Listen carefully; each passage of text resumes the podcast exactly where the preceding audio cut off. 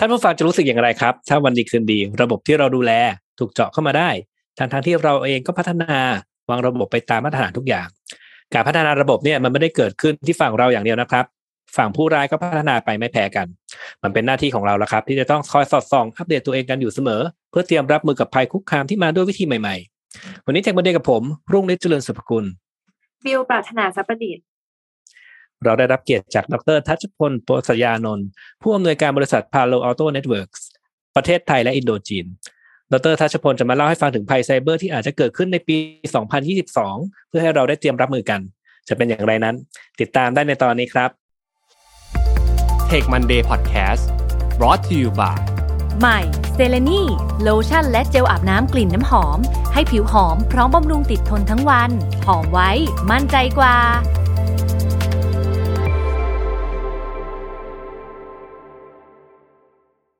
วัสดีค่ะ ดรทัชพล สวัสดีครับ สวัสดีครับ คุณรุ่งฤทธิ์ สวัสดีครับ ดรครับ ค่ะ ก็จริงๆบิวคุ้นเคยกับดรมากอยู่แล้วนะคะ แต่ว่ายังไงเพื่อให้ผู้ฟังได้รู้จักดรมากขึ้นค่ะ รบกวนดรแนะนำตัวเองให้ผู้ฟังได้รู้จักหน่อยค่ะคุ้นเคยแต่ไม่ได้เจอกันสองปีแล้วนะครับแบบก็ขอบคุณครับที่ที่เชิญมาครับคุณรุ่งฤทธิ์แล้วก็คุณบิวครับผมผมธัชพลโปษยานนท์นะฮะก็ดูแลบริษัท Palo Alto Networks บริษัทเนี้ยก็ถ้าเปิดเกิดคนรู้จักกันดีก็เริ่มต้นจากการทำเรื่องของตัว firewall นะฮะเราก็เป็นอันดับหนึ่งในตัวของ Gartner Quadrant Magic Quadrant เนี่ยมาทั้งหมด 18ไตรมาสติดต่อกันนะฮะแต่ที่นี่ในแง่ของการ evolution ทางด้านเทคโนโลยีทางด้านพวกพวกไฟวอลเนี่ยมันก็แปลตามยุคครับตามสมัยโดยโดยเฉพาะยิ่งในเรื่องของความ ซับซ้อนและ advanced ในเรื่องของทางด้านไซเบอร์เราก็ revolution revolutionize ไปในแง่ของตัวของเราเรียกว่าเรื่องของ cloud หรือการทำเรื่องของตัวของ firewall ที่แทนที่จะไปตั้งขอบชิดเนี่ยเราก็จะเป็นในแง่ของ firewall as a service นะฮะก็คือว่าเอาไปใช้ที่ตรงไหนเมื่อไหร่ก็ได้เปรียบเสมือนเรา work from home อะเราก็จะมีตัวของ firewall ติดตามตัวไปเรื่อยๆนะครับเรื่องสุดท้ายที่ทางทาง Palo Alto นี่ได้ transform ไปก็คือในเรื่องของทางด้านพวก เราเรียกว่า security operation ซึ่งสำคัญมากฮะในอีกมิติหนึ่งของผู้ที่จะมาช่วยเราดูแลป้องกันร้อมรั้วหรือสอดส่องดูแลในเรื่องของภัยไซเบอร์ในแง่ขององค์กรนะครับหรือแม้กระทั่งภาครัฐก็ตามเนี่ยในเรื่องของ security operation หรือ sec op เนี่ยเราก็ต้องติดอาวุธนะฮะให้ให้กับทางหน่วยงานพวกนี้ หรือพนักงานพวกนี้ในการที่จะมีความสามารถที่ advanced แล้วก็ไล่ตามจับ ตัวของเก่งๆ พวกแฮกเกอร์ให้ทันโดยใช้ตัวเทคโนโลยีทางด้านพวก AI หรือ Machine Learning รวมทั้งเรื่องของกระบวนการในการที่จะเราเรียกว่า automate แทนคน เพราะว่าเวลาตรวจจับเสร็จแล้วก็จะได้แก้ไขปิดจุดอ่อนได้อย่างรวดเร็วฮะด้วยด้วยเทคโนโลยีทางด้าน automation ครับ อันนี้เป็นการแนะนำของ Palo Alto ครับจริงๆ ต้องบอกว่า เรื่องภัยทางไซเบอร์ปัจจุบันเนี่ยมันเริ่มเข้ามาใกล้ตัวมากมากมากขึ้น ไม่ใช่แค่ลูกค้าองค์กรที่กระทบ เราก็จะเห็นว่าช่วง work from home เนี่ยในในจะเรื่องของ phishing ก็คือพวกลิงก์หลอกลวงต่างๆนะคะ มันเริ่มเข้ามาใกล้มากขึ้น เพราะฉะนั้นเราก็เริ่มต้องวางแผนรับมือและป้องกันจริงๆใน 2021 ที่ผ่านมาเราเห็นรูปแบบการโจมตีเปลี่ยนไปหมดรวมถึงเรื่อง data breach นะคะ ก็คือพวกการขโมย Data ออกไปข้างนอกภาครัฐเอ่ยองค์กรเอกชนเอ่ยก็โดนกันทั่วหน้านะคะ ล่าสุดในช่วงวันที่ 9 ธันวาคมที่ผ่านมาใกล้ๆนี้เอง มีการโจมตีที่ค่อนข้างกระทบไปหา commercial software หลายเจ้า Open Source หลายเจ้า ชื่อดังมาก ๆ ก็คือตัวที่เรียกว่า Log4j หรือ Log4Shell ที่เป็นช่องโหว่ Zero Day Attack นะคะ ก็บิวขออนุญาต mention เรื่องนั้นนิดนึง มันก็จะพูดถึงเรื่องของตัว Log4j ซึ่งเป็นเหมือน library เดินของ Java ที่ใช้ในการ logging ตัวของแอปพลิเคชันนะคะจริงๆ มันเป็นแค่ฟังก์ชันฟังก์ชันเดียวเล็กๆ แต่แฮกเกอร์เองก็ใช้จุดนี้เป็นช่องโหว่ในการที่ทำเรื่องของการโจมตีจากระยะไกล หรือที่เรียกว่า remote execution แล้วก็ทำการสั่งให้เซิร์ฟเวอร์ในองค์กรลูกค้าไปทำการดาวน์โหลดมัลแวร์หรือไปทำใน point อื่นๆ ที่เขาต้องการมาได้อีกนะคะ เพราะฉะนั้นในมุมนี้นะคะ เป็นเรื่องที่เราเจอในปีนี้ แต่ในปี 2022 บิวเข้าใจว่าก็จะยังมี เทรนอะไรที่ต้องเพิ่มเติมขึ้นอีกอยากให้ดรสรุปในเรื่องของปี 2021 ที่ผ่านมาคร่าวๆให้ฟังก่อนที่เราจะพูดถึงเรื่องในปีหน้าค่ะเราหลอก 4J นี่จริงๆ แล้วเป็นอะไรที่ค่อนข้างจะฮอตมากนะครับ แล้วก็คุณคุณบิวได้อัปเดตล่าสุดเลย ในมุมมองของทางลูกค้าของเรา หรือแม้กระทั่ง prospect ของเราเนี่ยตอนนี้ติดต่อมาเยอะ ซึ่งเราก็ได้ แจ้งตัว CBE ไปเรียบร้อยกระทบค่อนข้างวงกว้างครับ เพราะว่ามันไปลิงก์ตัว library ที่ทางคุณบิวพูดถึงอะตัวตัวของ Log4j เนี่ยเยอะมากในทุกๆแอปพลิเคชันเลยนะฮะทีนี้อยากจะสรุปให้เห็นภาพสองสามประเด็นง่ายๆเลยฮะปีปีสองหนึ่งเนี่ยเราเห็นภาพที่คงเถียงไม่ได้เลยก็คือเรื่องของตัว work from home นะฮะตัว work from home เนี่ยเราก็เปลี่ยนจากการที่จะคนจะเข้ามาอยู่ในองค์กร แล้วก็มีระบบทางด้าน firewall หรือระบบรั้ว ล้อมขอบเขตในแง่ขององค์กรง่ายนะครับ แต่ในปีสองหนึ่งเนี่ย หรือปีที่ผ่านมาเนี่ยคนก็ต้องออกไปทำงานที่บ้านหรือออกไปทำงานตาม mobility ที่นอกของบริษัทเนี่ย อันนี้ก็จะเป็นในแง่ของเทรนด์ที่มาค่อนข้างแรงฮะเพราะฉะนั้นคนที่ไปอยู่ที่บ้านหรือไปอยู่ตามคาเฟ่ต่างๆ เนี่ยก็ก็จะต้องรีโมทเข้ามาแล้วก็มันจะมีตัวของอการการเปิดช่องโหว่ในการที่จะถูกโจมตีได้ หรือแม้กระทั่งตัวอุปกรณ์หลักๆ เนี่ยก็อาจจะมาไม่ ไม่สามารถใช้อุปกรณ์ของบริษัทที่ harden หรือลงในเรื่องของตัวปกป้องทางด้านภัยไซเบอร์ได้ครบถ้วนนะอันนี้ก็จะเปิดช่องโหว่ให้ให้เข้ามาได้นะครับ อันนั้นเป็นเทรนด์แรกนะครับเทรนด์ที่สองที่เกิดขึ้นเนี่ยก็ก็จะเป็นเทรนด์ในเรื่องของการที่เราเกิดตัวเขาเขาเรียกว่า digital disruption ค่อนข้างเยอะ เพราะว่าทุกคนต้องตื่นตัวในการที่จะปรับปรับปรุงธุรกิจอาจจะต้องไปทำงานในเรื่องของออนไลน์เยอะขึ้น ใช้ในเรื่องของทางด้าน mobile เยอะขึ้น เพราะฉะนั้นตัวของ disruption ที่ที่เกิดเนี่ย องค์กรต่างๆ ก็ปรับในการที่จะพัฒนาตัวตัวแอปพลิเคชันที่เป็น modernized app ซึ่ง modernized app เนี่ยก็อาจจะไปใช้ตัวเทคโนโลยีแบบใหม่ ไม่ว่าจะเป็นเรื่องของ cloud เรื่องของคอนเซปต์ทางด้านเขาเรียก software as a service นะหรืออาจจะไปใช้ API เกิดขึ้นโดยเฉพาะยิ่งในเรื่องของทางด้านพวก banking หรือ financial เนี่ยก็จะเป็นพวกใช้พวก open API ค่อนข้างเยอะครับส่วนสุดท้ายนะครับ ก็ผมว่าปีนี้ที่ที่ผ่านมาจะเห็นภาพในการที่จะพยายามที่ใช้ ตัวของ cloud ค่อนข้างเยอะนะครับแต่ cloud เนี่ย adoption rate เนี่ยเกือบเกือบเท่าตัวในในปีที่ผ่านมา ทีนี้ในแง่ของไซเบอร์เนี่ยมันมามากกว่าเท่าตัวนะในมุมมองของ cloud security ซึ่งอันนี้เป็นประเด็นที่ 3 ที่เห็นภายในปีปีนี้ฮะ2021 ครับ ปีนี้นี่น่าจะเป็นจริง ๆ สิ่งหนึ่งที่ทำให้มันเป็นตัวเร่ง การ adopt ใช้เทคโนโลยีนี่น่าจะเป็นเออเราอาจจะโทษหลาย ๆ อย่างที่โควิดนะครับ แต่เราก็คิดว่าเอ๊ะตัวไอ้เจ้าตัวนี้มันก็จริง ๆ มันก็เป็นตัวเร่งการ adopt ใช้ tools หลาย ๆ อย่างที่ในปีก่อน ๆ เนี่ยมันไม่ได้ใช้มาอย่างอย่างมากนักนะครับ อย่างออนไลน์มิ팅เนี่ยแต่ก่อนเองบางบริษัทเองยังใช้ใช้บ้างนาน ๆ ที แต่ตอนนี้กลายมาเป็น new normal ไปแล้ว นะครับตอนขาดไม่ได้นี่กลายเป็นนี่จริงๆก็เรียกว่าเป็นเทรนที่ดรเพิ่งเพิ่งเป็นชั่นถึงเมื่อสักครู่นี้เหมือนกันนะครับ เพราะว่าเราเราใช้อะไรเยอะปุ๊บมันก็เลยเปิดช่องโหว่เพิ่มขึ้นมาเยอะขึ้นใช่ไหมครับแต่ในเชิงของของมุมมองที่ดีนะฮะคือที่ดิจิทัล disruption เนี่ยเกิดเร็วขึ้นเพราะว่ามัน bring forward เนี่ยภาพแมสภาพใหญ่เนี่ยไม่ใช่เฉพาะในองค์กรครับคุณรุ่งฤทธิ์ก็จะคุ้นเคยกับการใช้ดิจิทัลเยอะขึ้นเลย ไม่ว่า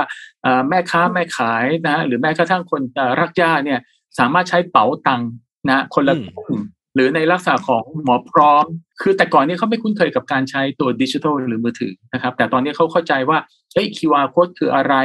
หลักการในการเข้าใช้ เพราะฉะนั้นเนี่ยดิจิทัล disruption เนี่ยมาเร็ว แต่มันก็มาพร้อมกับภัยไซเบอร์นั่นเองในปีนี้ครับ อืมครับ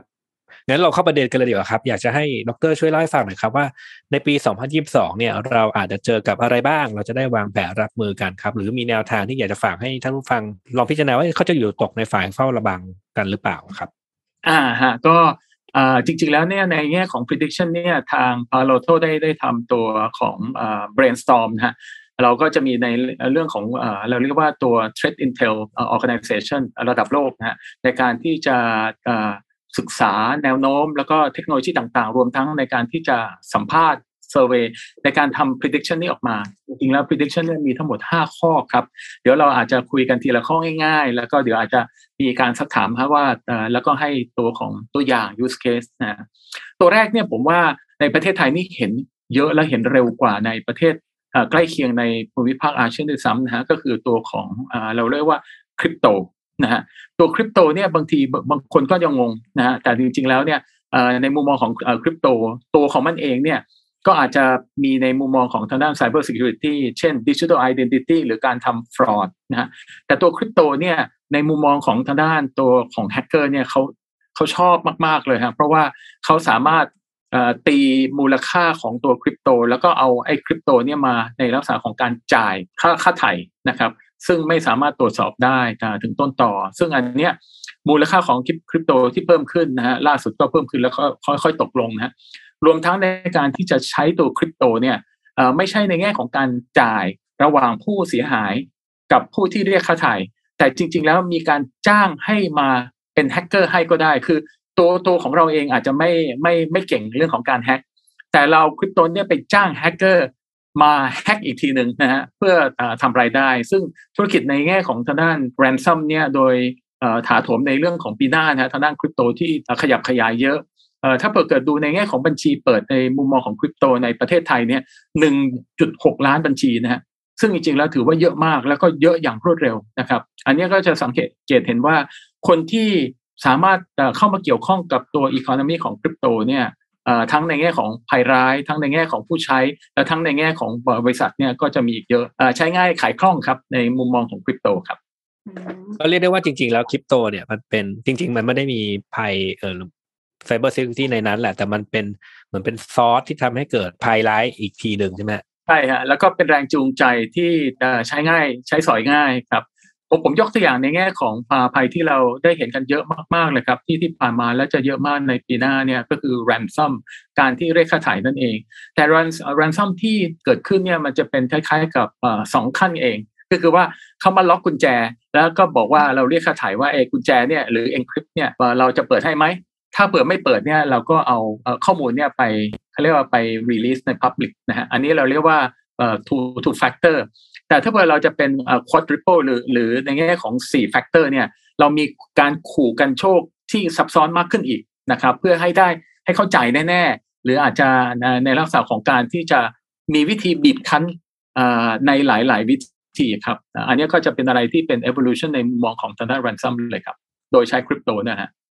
ก็แทนที่จะจ่ายเป็นเงินแทนเขาก็จะเปลี่ยนให้จ่ายโดยตัวบิตคอยน์แทน เพราะว่าก็จะ track ไม่ได้แล้วว่าเออ ผู้ที่จ่ายผู้ที่รับเป็นใครนะคะ จริงๆ ในมุมมองของพวกคริปโตมันยังมีการโจมตีอื่นๆ อย่างเช่นพวก crypto mining แบบไปยึดเครื่องเขาเพื่อไปขุดบิตคอยน์หรืออะไรแล้วแต่ยังมีเรื่องพวกนึงที่ยังคงเป็นภัยอยู่ แต่บิวว่าเทรนด์หลักๆเนี่ยเรื่อง ransom เนี่ยมาแน่นอนนะคะมาคู่กับบิตคอยน์เลยค่ะ ก็มีข้อแนะนำฮะจริงๆแล้วในในมุมมองอย่างเงี้ยผมผมว่าในแง่ของ ransomware โดยเฉพาะในใน prediction แรกเนี่ยก็ อาจจะต้องใช้ตัวของเทคนิคในเรื่องของทางด้านที่นอกเหนือจากคนนะในปัจจุบันและในอดีตเนี่ยการที่จะดูตัวของภัยไซเบอร์เนี่ยโดยเฉพาะทางด้าน ransom เนี่ยเรามักจะดูจากเราเรียกว่า log หรือ alert นะฮะแต่ alert เนี่ยมันจะมากันเยอะมาก เพราะว่ามันโดยโดยเฉลี่ยจาก ThaiCERT เนี่ยจะเห็นว่า cyber crime ต่อเดือนเนี่ยประมาณร้อยหกสิบเจ็ด cyber crimeครั้งต่อต่อเดือน แต่ตัว alert เนี่ยโดยเฉลี่ยต่อ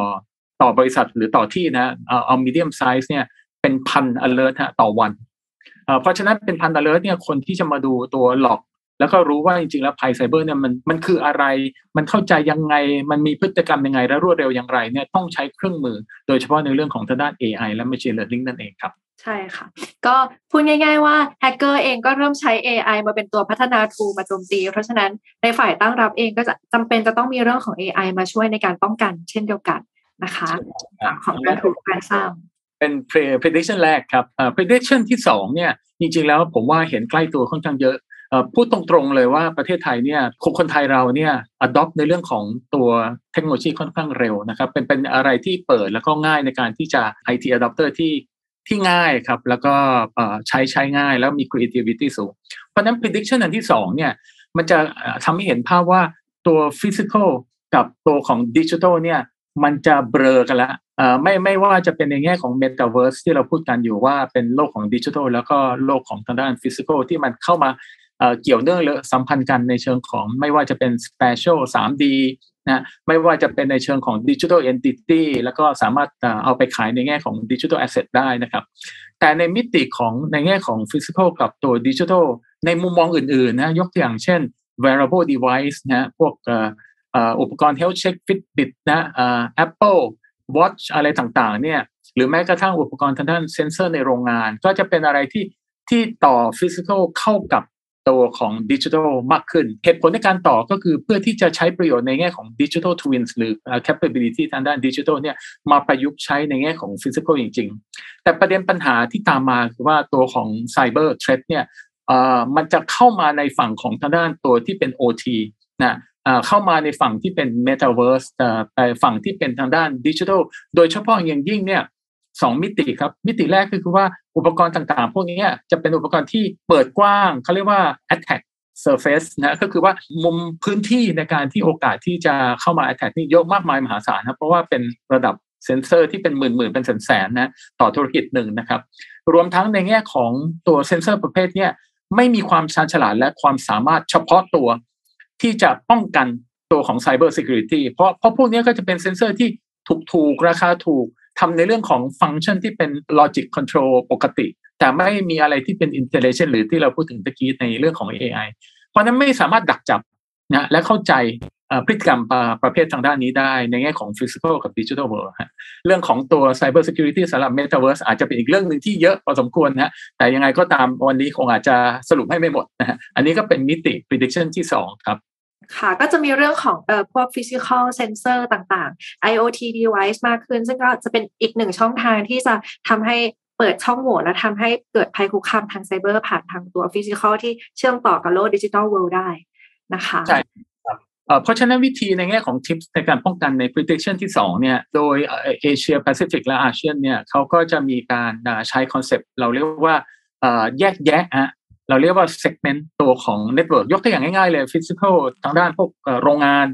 กับทางดิจิทัลในแง่ของ analytics นะหรือแม้กระทั่ง OT ในโรงงานกับ IT ของทางด้านฝั่งองค์กรนะครับ เราเรียกว่า segment เหตุผลคือ segment คือแยกว่าจริงๆแล้วเนี่ยอะไรที่เกี่ยวข้องกับทางด้าน OT แล้วก็มีคาแรคเตอร์อีกอย่างหนึ่ง เราจะได้เข้าใจคาแรคเตอร์นั้นๆ แตกต่างกับทางด้าน IT หรือแม้กระทั่ง segment อะไรที่ explosive highly sensitive นะเราอาจจะต้องมีการ segment ที่ดูแลเฉพาะเป็นพิเศษใน policy ทางด้านการป้องกันไซเบอร์ที่ที่ชัดเจนนะเพราะฉะนั้น concept segmentation เป็น concept ที่อยากแนะนำในข้อ 2 นี้ รวมทั้งข้อข้อข้อข้อที่ 2 เนี่ยในใน prediction ที่ 2 เนี่ยก็คือตัวของคอนเซปต์เราเรียกว่า zero trust คือแทนที่ segment อย่างเดียว ไม่พอฮะมันจะต้องมี framework หรือ architect ในการที่จะ ร้อมรั้วกรอบ ว่า เอ๊ะเราจัดเป็นกลุ่มจัดเป็น net segment เมนต์เรียบร้อยแล้ว แล้วเราจะทำอะไรกับมัน เช่นมี policy กับมันนะหรืออาจจะทำในลักษณะของการที่จะดูว่าอะไรคือ critical asset หรืออะไรที่เป็น information ที่สำคัญเนี่ย เราจะได้ปกป้องที่เขาเรียกว่า type หรือเป็นเป็นอะไรที่ดูแลเป็นพิเศษมากกว่าอะไรที่เป็น segment ที่มีความสำคัญระดับรอง ผมยกตัวอย่างเนี่ยแบงก์ชาติหรือแม้กระทั่งมาสที่เป็นของสิงคโปร์เนี่ย เขาได้ออกกฎระเบียบชัดเจนเลยฮะออกมาเป็น practice ในการแนะนำในแง่ของธนาคาร แล้วก็ financial ทั้งหมดให้ปฏิบัติตาม framework นี้ และปีหน้าเนี่ยจะเป็นปีของการ endorsement และ adoption ก็คือเอาจริงละในมุมมองของ zero trust concept นั่นเองครับ ก็เป็น prediction ที่2ครับรบกวนนิดนึงจริงๆบิวอาจจะทราบคำตอบอยู่แล้ว แต่ว่ารบกวนดรช่วยขยายความในคำว่า OT กับ IT นิดนึงค่ะ ก่อนที่จะไป prediction ที่ 3 กัน ได้ครับ ก็ตัวของ OT เนี่ยก็จะเป็นเราเรียกว่า operation technology เป็นตัวอย่างตั้งแต่ OT ทางด้านพวกเซนเซอร์ง่ายๆ เช่นเรื่องของทางด้านสาธารณสุขหรือ healthcare เนี่ยก็จะเป็นอะไรที่เซนเซอร์ในการวัดอุณหภูมิ วัดออกซิเจนนะวัดความดันหรือวัดในแง่ของ pulse ต่างๆนะครับ อันนี้ก็ยกตัวอย่างเช่น telemedicine เนี่ยก็จะมีตัว OT device ไปติดตามตัวหรือไปติดที่บ้านนะฮะในแง่ของ OT ในของโรงงาน ก็อาจจะเป็นเซนเซอร์ในเรื่องของการวัดเรื่องของ vibration สั่นสะเทือน เพื่อจะได้รู้ว่าจริง ๆ แล้วเครื่องจักรอันนี้มีโอกาสในการที่จะเสียหรือเปล่าจะได้ทำ preventive maintenance หรืออาจจะ predictive maintenance ได้ก่อนเนี่ยเป็นอะไรที่คิดว่าปัจจุบันเนี่ยการที่จะไปในแง่ของ Industry 4.0 นะฮะเราก็จะใช้ในเรื่องของความชาญฉลาดทางด้าน OT ที่ชาญฉลาดเนี่ยไปในเรื่องของการทำเช่น productivity improvement นะ หรือการทำตะกี้ที่ยกตัวอย่างเคสก็คือเรื่องของทางด้านพวกซ่อมบำรุงนะแทนที่จะมีการเช็คในรายวันรายอาทิตย์รายเดือน แต่เนี้ยมันจะบอกเลยว่าเครื่องจักรคันนี้มีแนวโน้มจะเสียก่อนที่มันจะเสีย เพราะว่าเราไปแก้ตอนเสียเนี่ยมันจะแพงกว่าครับ แล้วก็มันจะเสียหายมากกว่าครับ ก็จะใช้ OT solution นั่นเองครับโอเคค่ะ GOT มันก็จะมีในมุมของ PLC หรืออะไรที่ใช้เป็น operation ในโรงงาน ซึ่งซึ่งเมื่อก่อนจริงไม่อนุญาตให้ออกเน็ตมันก็จะโดนโจมตียากหน่อยนะคะ แต่ปัจจุบันเริ่มเอาเซนเซอร์หรืออะไรที่เป็น IoT เข้าไปในพื้นที่นั้นมากขึ้น เพราะฉะนั้นก็จะมีโอกาสเป็นไปได้ตาม prediction ที่ 2 ตามที่ดรกล่าวมานั่นเองค่ะ ครับค่ะงั้นขออนุญาตเริ่มเริ่มเริ่มเริ่มฮอตขึ้นมาแล้วฮะเอ่อ prediction ที่สามครับคุณบิวก็เอ่ออันเนี้ยผมว่าอาจจะเข้าไปในวงการเอ่อลึกนิดนึงนะฮะแต่ผมว่าคนในวงการเนี่ยจะเข้าใจค่อนข้างเยอะฮะเราเรียกว่า API economy เอ่อก็คือว่า ต่อไปเนี่ยการการเขียนในเรื่องของตัวระบบแอปพลิเคชันเนี่ยเราจะไม่เขียนเป็นเอ่อในแง่ของแบบเก่าแล้วแบบเก่าเลยเรียกว่า monolithic ก็คือว่าเป็น waterfall อะออกแบบอะไรเสร็จกว่าจะพัฒนาเสร็จใช้เวลาเป็นหกเดือนปีหนึ่งกว่าจะเสร็จออกมาตอนนี้เราก็ทำเราเรียกว่า micro service นะแล้วก็แยกแยะไอตัวของ modular ออกมา ทีนี้ API เนี่ยมันก็จะเป็นในการที่เอาตัวของแอปพลิเคชันย่อยๆ ที่เป็น micro service เนี่ย หรือแม้กระทั่งแอปพลิเคชันในการต่อกับแอปพลิเคชันอื่นๆเนี่ยปัจจุบันใช้ตัวของการเชื่อมต่อ เราเรียกว่าแอปพลิเคชัน protocol interface คือ API เนี่ยเยอะมาก ทีนี้ prediction อันที่3เนี่ย API มันเกิดเยอะครับ แต่ปัญหาของ API ในการที่พัฒนามาเนี่ย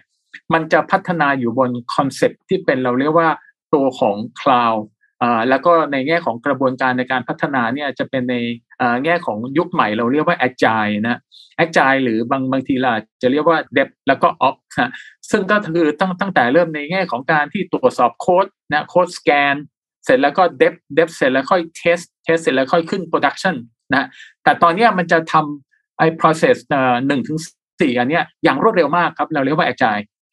ปัญหาประเด็นของการที่จะมุมมองของการต่อด้วย API หรือการพัฒนาตัวแอปพลิเคชันในมุมมองของแบบนี้มันจะมีตัวของ security เอ่ปัญหาทางด้าน security ค่อนข้างเยอะนะครับ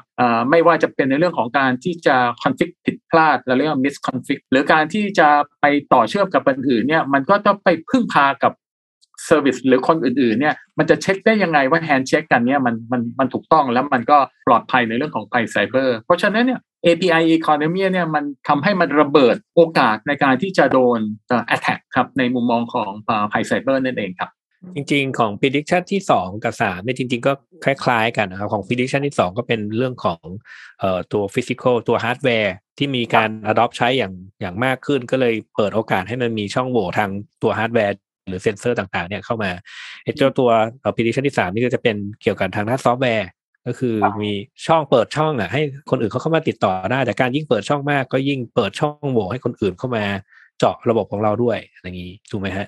ใช่ เห็นด้วยครับ แล้วก็จริงๆแล้วเนี่ยคำแนะนำก็อาจจะมองในมิติที่แต่ผมว่า API คือ economy เนี่ยถ้าเปิดเกิดเราไปใช้ในอุตสาหกรรมที่ค่อนข้างจะใช้ API ค่อนข้างเยอะ แล้วก็จนถึงขั้นใกล้ๆ maturity คือใช้กันเยอะแล้ว เช่น banking finance เนี่ยผมว่าในแง่ของ banking finance เนี่ยก็ต้องนับถือนะครับว่าในมุมมองของการปกป้องทางด้าน cyber security เนี่ยค่อนข้างสูงอยู่แล้ว แต่ประเด็นปัญหาไปเกิดที่ user มากกว่า ก็คือคนที่จะ ไปใช้ธุรกรรมทางด้าน financial banking เนี่ยจำเป็นที่ต้อง educate นะล่าสุดนี่ก็จะเห็นว่าดูดเงินจากบัตรเดบิตนะฮะอันเนี้ยก็จะเป็นมุมมองของว่า user ต้องต้องเข้าใจนะ ตั้งวงเงินเดบิตให้ถูกต้องใช่ไหมฮะไม่ไปเอาตัวของข้อมูลเนี่ยไปเปิดเผยตามห้างร้าน หรือไปฝากไว้ตาม e-commerce เว็บไซต์ต่างๆฮะอันเนี้ยก็จะเป็นอะไรที่เป็นทิปที่อยากจะแนะนำใน prediction ที่สามว่าให้ความรู้กับทาง ผู้ใช้นะโดยเฉพาะอย่างยิ่งในแง่ของตัว e-citizen หรือ e-government แล้วก็ในเชิงของ financial เนี่ยผมว่าสำคัญ แล้วก็อยากจะเจาะลึกไปนิดนึงนะคนที่อาจจะผมผมไม่รู้ว่าเข้าใจถูกหรือเปล่าว่าสำหรับคนที่เป็น senior citizen เนี่ยควรจะ educate เขาเยอะหน่อย เพราะว่าเขาไม่ได้เกิดมาจากเจนในแง่ Y Z และ Millennium นะเขาเขาจะเป็นกึ่ง Gen X คล้ายๆผมอะที่อาจจะไม่ได้เติบโตมาจากทางด้าน IT และเข้าใจว่า วิธีการรอบรู้ปกป้องตัวเอง แล้วไม่ไปฟิชชิ่งหรือไม่ไปลืมตัวของโค้ดอะไรไว้ที่ไหนเนี่ยอ่านั่นเป็นเป็นข้อแนะนำอันแรกครับ ข้อแนะนำอันที่สองเนี่ยจะเข้ามาอยู่ในแง่ของการพัฒนาโดยใช้ API เนี่ยจำเป็นที่ต้องเห็นเราเรียกว่าปกป้องในเรื่องของ Cyber Security ตั้งแต่ต้นของ development life cycle จนถึง production เราเรียกว่า shift left แต่ปัจจุบันเนี่ย70-80%หรืออาจจะมากกว่านั้นนะฮะโดย Asia Pacific เนี่ยจะเห็นภาพเลยว่าการมองในแง่ของ Cyber Security เนี่ยไม่ได้มองตั้งแต่ต้นฮะไม่ได้ shift left ไปมองท้ายๆ เจอปัญหาแล้วค่อยมาแก้ เพราะฉะนั้นการสร้างตัวแอปพลิเคชันที่เป็น API centric หรือ API economy เนี่ยมันจะเกิดประเด็นปัญหาแน่นอน แล้วก็สร้างปัญหาหลากหลายเลย ยกตัวอย่างเช่น i4j เนี่ยจะจะเห็นภาพชัดเลยว่า เฮ้ยเราไปคอตัวไลบรารีพวกนี้แล้วถ้าเกิดมันมีปัญหาเราจะโอ้โหมันเกิดการแพร่หลายทั่วโลกเลย ซึ่งเออซึ่งจำเป็นที่จะต้องแก้ไข อันนี้เป็นปลายเหตุ ก็จะเป็น prediction ที่สามเนี่ยครับก็อาจจะต้องมีการทำเรื่องของการ secure API มากขึ้นด้วยล่ะดูมองว่า เพราะว่าในอนาคตมันก็จะเป็นเรื่องของการใช้ API ในการ communicate ข้ามไปข้ามมากันมากขึ้นนะคะ โอเคที่ผค่ะมเห็นผมเห็นด้วยกับด็อกเตอร์นะครับ เพราะว่าจริง ๆ แล้วบางทีเราไปใช้ service พวกเนี้ยแล้ว เออบางทีเขาก็อำนวยความสะดวกเรา เช่นเราไปซื้อของแล้วก็เออจำบัตรเครดิตเราไว้สำหรับไว้ใช้ต่อครั้งหน้า หรือว่าอะไรพวกเนี้ยคือเขาก็เก็บอะไรของเขาไป เนี่ยก็เป็นอีกช่องหนึ่งที่เป็นเปิดช่องโหว่ให้ถ้าเกิดมีใครมาจารกรรมมาปุ๊บเขาก็ได้ข้อมูลพวกนี้ไปเลยอืมต้องง่ายนะ educate ง่ายครับนะต้องต้องให้ให้ความรู้จริงๆสำคัญมากเลยครับครับ โอเคค่ะ เราไปต่อกันที่ prediction ที่สี่นะคะดร prediction ที่สี่เนี่ยผมว่าน่ากลัวที่สุดนะใครดูหนังเรื่องของการโจมตีทางด้านโครงสร้างพื้นฐานของประเทศทางด้านดิจิทัลเนี่ยผมว่าน่ากลัวที่สุดนะฮะแล้วก็ปีปีหน้าและปีถัดๆไปเนี่ยจะมีกฎระเบียบแล้วก็มุมมองออกมาเยอะเลยในเรื่องของทางด้าน critical infra information infra หรือเราเรียกว่า CII นะฮะในแง่ของ CII prediction ที่สี่เนี่ยสำหรับประเทศไทยเนี่ยได้ออก ตัวพรบทางด้านโครงสร้างพื้นฐานทางด้านดิจิทัลออกมาแล้ว ประมาณสักปีครึ่งแล้วแหละนะซึ่งเราจะมีทั้งหมดประมาณ7เอ่อ sector นะฮะของสิงคโปร์มี 11นะฮะของออสเตรเลียมีประมาณ 10นะแต่7 sector เนี่ยถ้าเปิดเกิดจะมาดูบริบทเอาแบบสั้นๆ ง่ายๆนะฮะว่า top three ของเราเนี่ยถ้าเกิดให้เดาอันดับแรกคือที่น่าเป็นห่วงคือทางด้านสาธารณสุขทางด้าน healthcare นั่นเอง ซึ่ง เห็นภาพชัดเจนเลยว่าเราก็จะมีโดน ransom นะไม่ว่าจะเป็นสระบุรีโรงพยาบาลที่เพชรบูรณ์หรือแม้การ expose ในเรื่องของตัวข้อมูลทางด้านตัวของคนไข้นะครับ อันเนี้ยผมว่าเป็นอะไรที่อ่อนที่สุด น่าสงสารที่สุด แต่เป็นเพราะว่าในใน sector นี้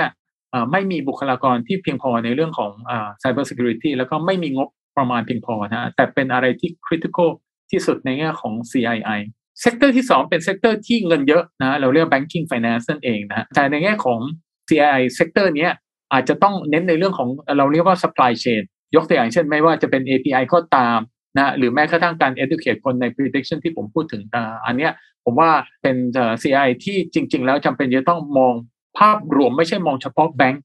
ไม่ใช่ว่าแบงค์หนึ่งหนึ่งรายปกป้องอย่างแน่นหนา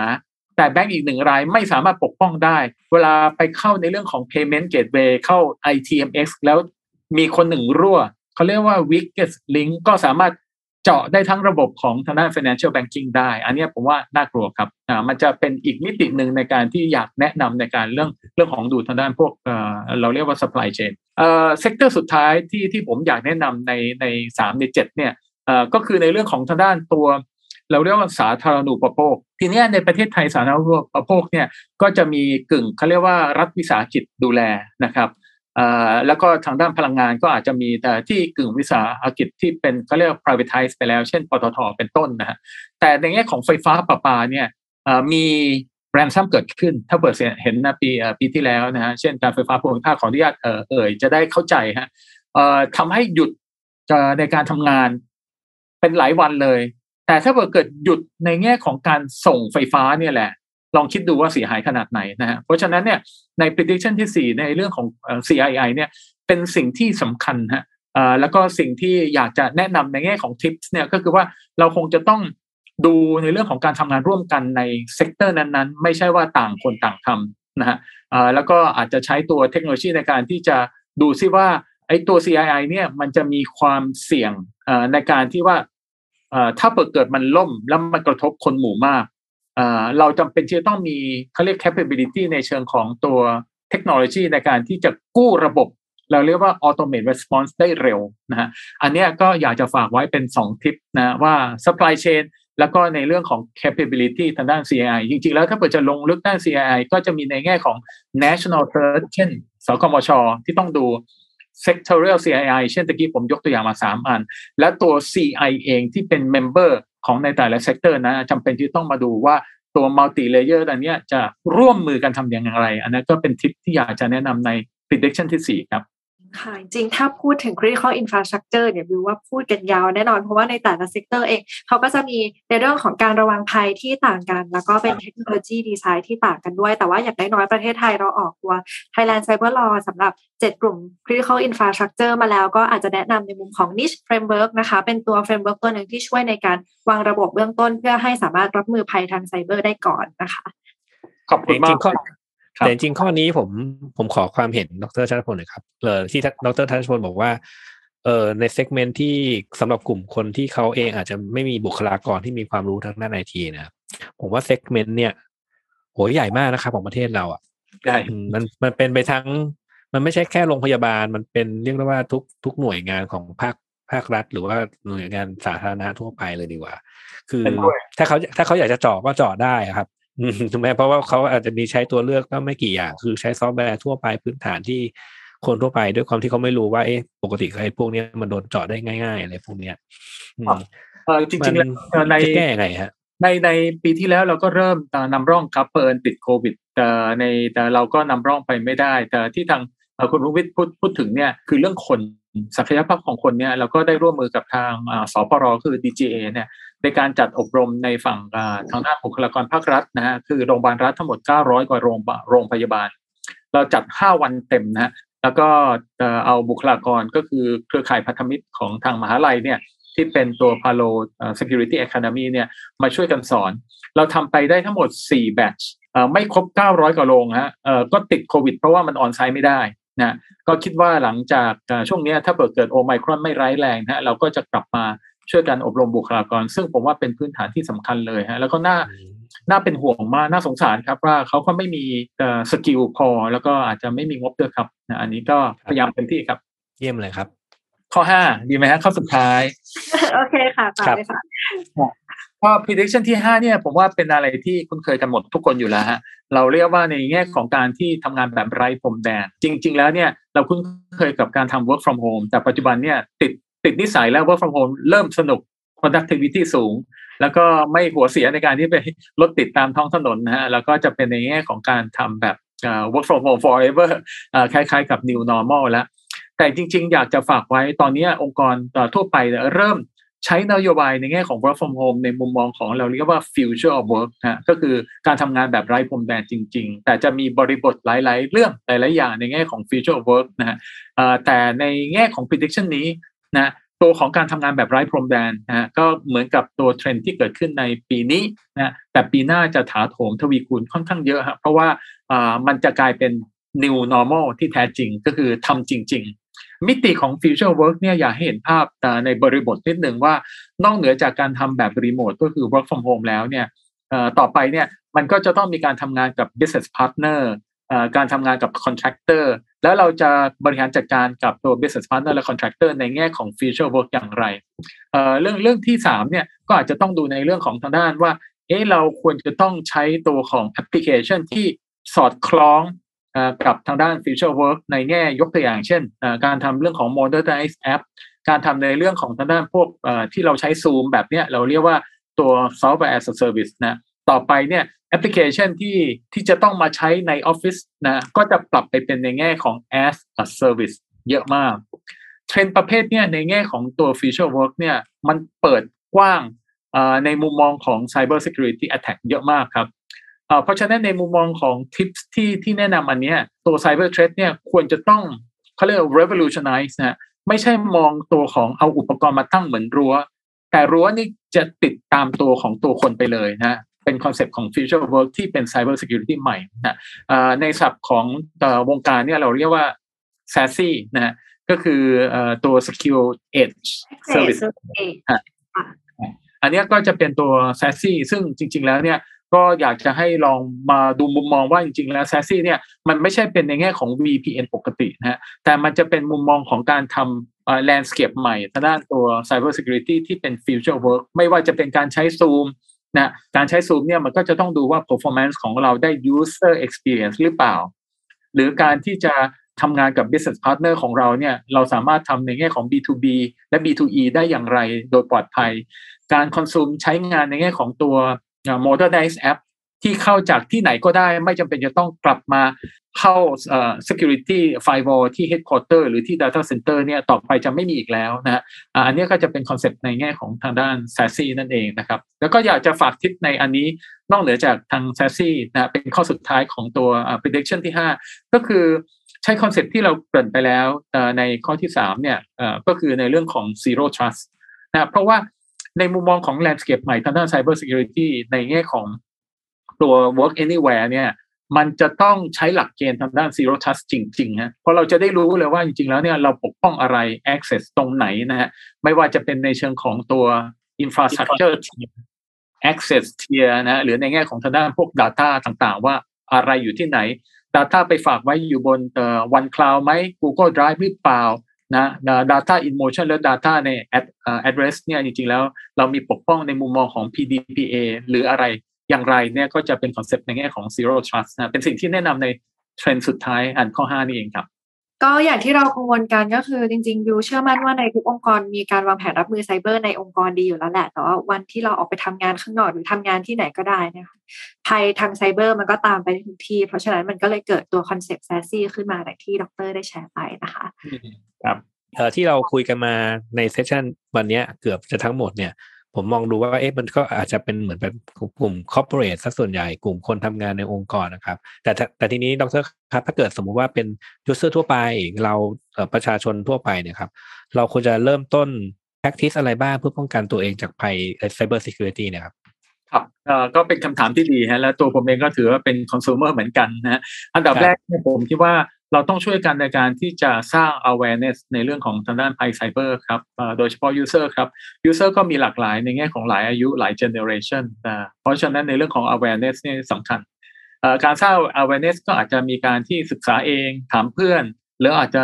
ในแง่ของทาง employee หรือ staff เนี่ยผมว่าองค์กรก็ควรจะช่วยในการที่จะอบรม ถ้าเปิดเห็นในแง่ของการโครงการทางด้าน cyber security ทางด้านการอบรมนะฮะ จะเน้นในเรื่องของ awareness เป็นหลักเลยฮะแล้วก็ตอนนี้ไม่ไม่ว่าจะในแง่ขององค์กรเล็กใหญ่ หรือแม้กระทั่ง critical infra ที่เป็นตัว CII เนี่ยก็เน้นในเรื่องของ awareness เป็นหลักครับหลังหลังจากนั้นอะอาจจะต้อง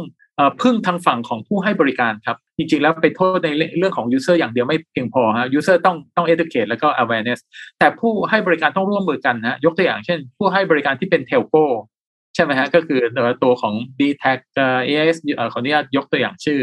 หรือแม้กระทั่งคนที่ให้บริการในแง่ของทางด้าน เราเรียกว่า cloud เอ่อที่เอาพวกคริปโต หรือเอาตัว API มารันอยู่บน cloud เนี่ยคนที่ทำเรื่องของ cloud provider เนี่ยควรจะต้องมีจิตสำนึก แล้วก็มีเครื่องไม้เครื่องมือในแง่ของ cyber security เข้ามาด้วย แล้วก็เรื่องสุดท้ายของของอีกฝั่งหนึ่งก็คือในในแง่ของการที่เราเรียกว่า คนที่มาร่วมกันเนี่ยควรจะต้องมีการประสานแล้วก็ร่วมมือกันไม่ใช่ว่าต่างคนต่างทำอันนี้ผมว่าเป็นเป็นสิ่งที่สำคัญนะครับ ก็อยากฝากไว้ในมุมมองของทางด้าน user ครับ ก็ขอบคุณดรทัชพลมากครับสาสาระวันนี้นะครับเรียกว่าน่าจะละเอียดมากสำหรับการเทรนในการเทรนในการป้องกันตัวเองในปีหน้านะครับ ในปี 2022 นะครับทีนี้ก่อนจากการเนี่ยดรทัชพลอยากจะมีอะไรอยากจะฝากให้ท่านผู้ฟังไหมครับ ก็นอกเหนือจากฝากพาโลโตแล้วก็น้องสุทธิรักก็คือน้องบิวนะฮะเอ่อทาพาโลโตก็อยากจะฝากสองสามเรื่องแต่ง่ายๆครับเอ่เป็นเขาเรียกว่าบุ๊กเลตเอ่อง่ายๆในการที่จะดูแลตัวของระบบดูแลตนเองในปลอดภัยจากภัยไซเบอร์ อันดับแรกที่พูดซ้ำแล้วซ้ำอีกก็คือเรื่องของตัว P ตัวแรกคือ people นะเราจะต้องมี awareness แล้วก็ร่วมมือกันในการที่จะปกป้องคนคนเดียวเนี่ยไม่ไม่สามารถ ที่จะปกป้องภัยไซเบอร์ได้ ตอนเนี้เหมือนกับโควิดนั่นแหละฮะมันมันมีไม่ว่าจะเป็นสายพันธุ์กลายพันธุ์อะไรต่างๆ มันมันมีอยู่ฮะใน environment ของเราฮะเพราะนั้นเนี่ยหลักๆแล้วเราคงจะต้องร่วมมือในการที่จะปกป้องคนหนึ่งฉีดยาคนหนึ่งไม่ได้ฉีดยาอ่าหรือฉีดวัคซีนเนี่ยบางทีอาจจะป้องกันไม่ไม่ครบตาม herd community นะฮะอ่อคำถามทั่ว ๆ ไปในข้อแรกเนี่ยก็คือว่าเราอาจจะไม่ไม่ได้ถามว่าเราปลอดโควิด หรือเราปลอดจากภัยไซเบอร์แล้วหรือยัง แต่เราจะควรจะถามตัวเองว่าเราพร้อมไหมนะในการที่ต่อสู้หรือติดโควิด แล้วเราสามารถฟื้นกลับขึ้นมาได้เหมือนกับมีวัคซีนนะเป็นข้อแรก ข้อที่สองเนี่ยก็คือ P ตัวที่สองคือ process กับ policy นะจริงๆแล้วเนี่ยไม่ว่าจะเป็นองค์กรต่างๆ หรือแม้กระทั่งอ่อบุคลากรเองนะฮะ staff เองเนี่ยควรจะต้องฝึกนะไม่ว่าจะเป็นในการซักซ้อมในการที่โดน attack เราเรียกว่า drill หรือ fire drill หรือแต่สิ่งที่คุณบิวพูดถึงเนี่ยเราควรจะต้อง adapt เรื่องของ process และก็ policy ทางด้าน NIST นะก็คือในเรื่องของพื้นฐานในเรื่องของการสร้างศักยภาพให้กับตัวเอง แล้วก็กับองค์กรเรื่องของ NIST หรือ Zero Trust ด้วย สุดท้ายนะฮะก็คือเทคโนโลยีผมคิดว่าปัจจุบันเนี่ยความชาญฉลาดซับซ้อนของทางด้านไซเบอร์หรือแฮกเกอร์เนี่ยมันไปไกลมาก ราะฉะนั้นถ้าเกิดเรายังใช้วิธีเดิมๆ และคนเหมือนเดิมเนี่ยไม่เพียงพอฮะเทคโนโลยีทางด้านพวก AI machine learning หรือแม้กระทั่งตัวของ automate response เรื่องของตัวสร้างตัว capability ต่างๆ ให้กับทางองค์กรทางด้านการปกป้องภัยไซเบอร์และกู้คืนเนี่ยผมว่าสำคัญครับ ก็อยากจะฝากไว้สามเรื่องครับค่ะก็ถือว่าวันนี้เราได้ความรู้เกี่ยวกับเรื่องภัยทางไซเบอร์ที่ทางพลวัตโตเองมีการคาดการณ์ว่าในปี 2022 เนี่ย ทางองค์กรเองหน่วยงานต่างๆ เองอาจจะเจอกับภัยทางไซเบอร์ในรูปแบบไหนบ้าง จริงๆวิวว่าทางเทคมันเดย์เองก็โชคดีมากๆ ได้รับความรู้จากดรทัชพลที่จะมาแชร์ให้กับผู้ฟังในวันนี้นะคะยังไงวิวต้องขอบคุณดรมากๆเลยค่ะ ขอบคุณมากค่ะ ขอบคุณครับครับมาแลกเปลี่ยนกันครับ ขอบคุณนะครับสวัสดีครับก็ต้องขอบคุณผู้ฟังทุกท่านด้วยนะคะ จนกว่าจะพบกันใหม่ สวัสดีค่ะสวัสดีครับครับ Take Monday Podcast Presented by เซเลนีโลชั่นและเจลอาบน้ำกลิ่นน้ำหอม หอมไว้ มั่นใจกว่า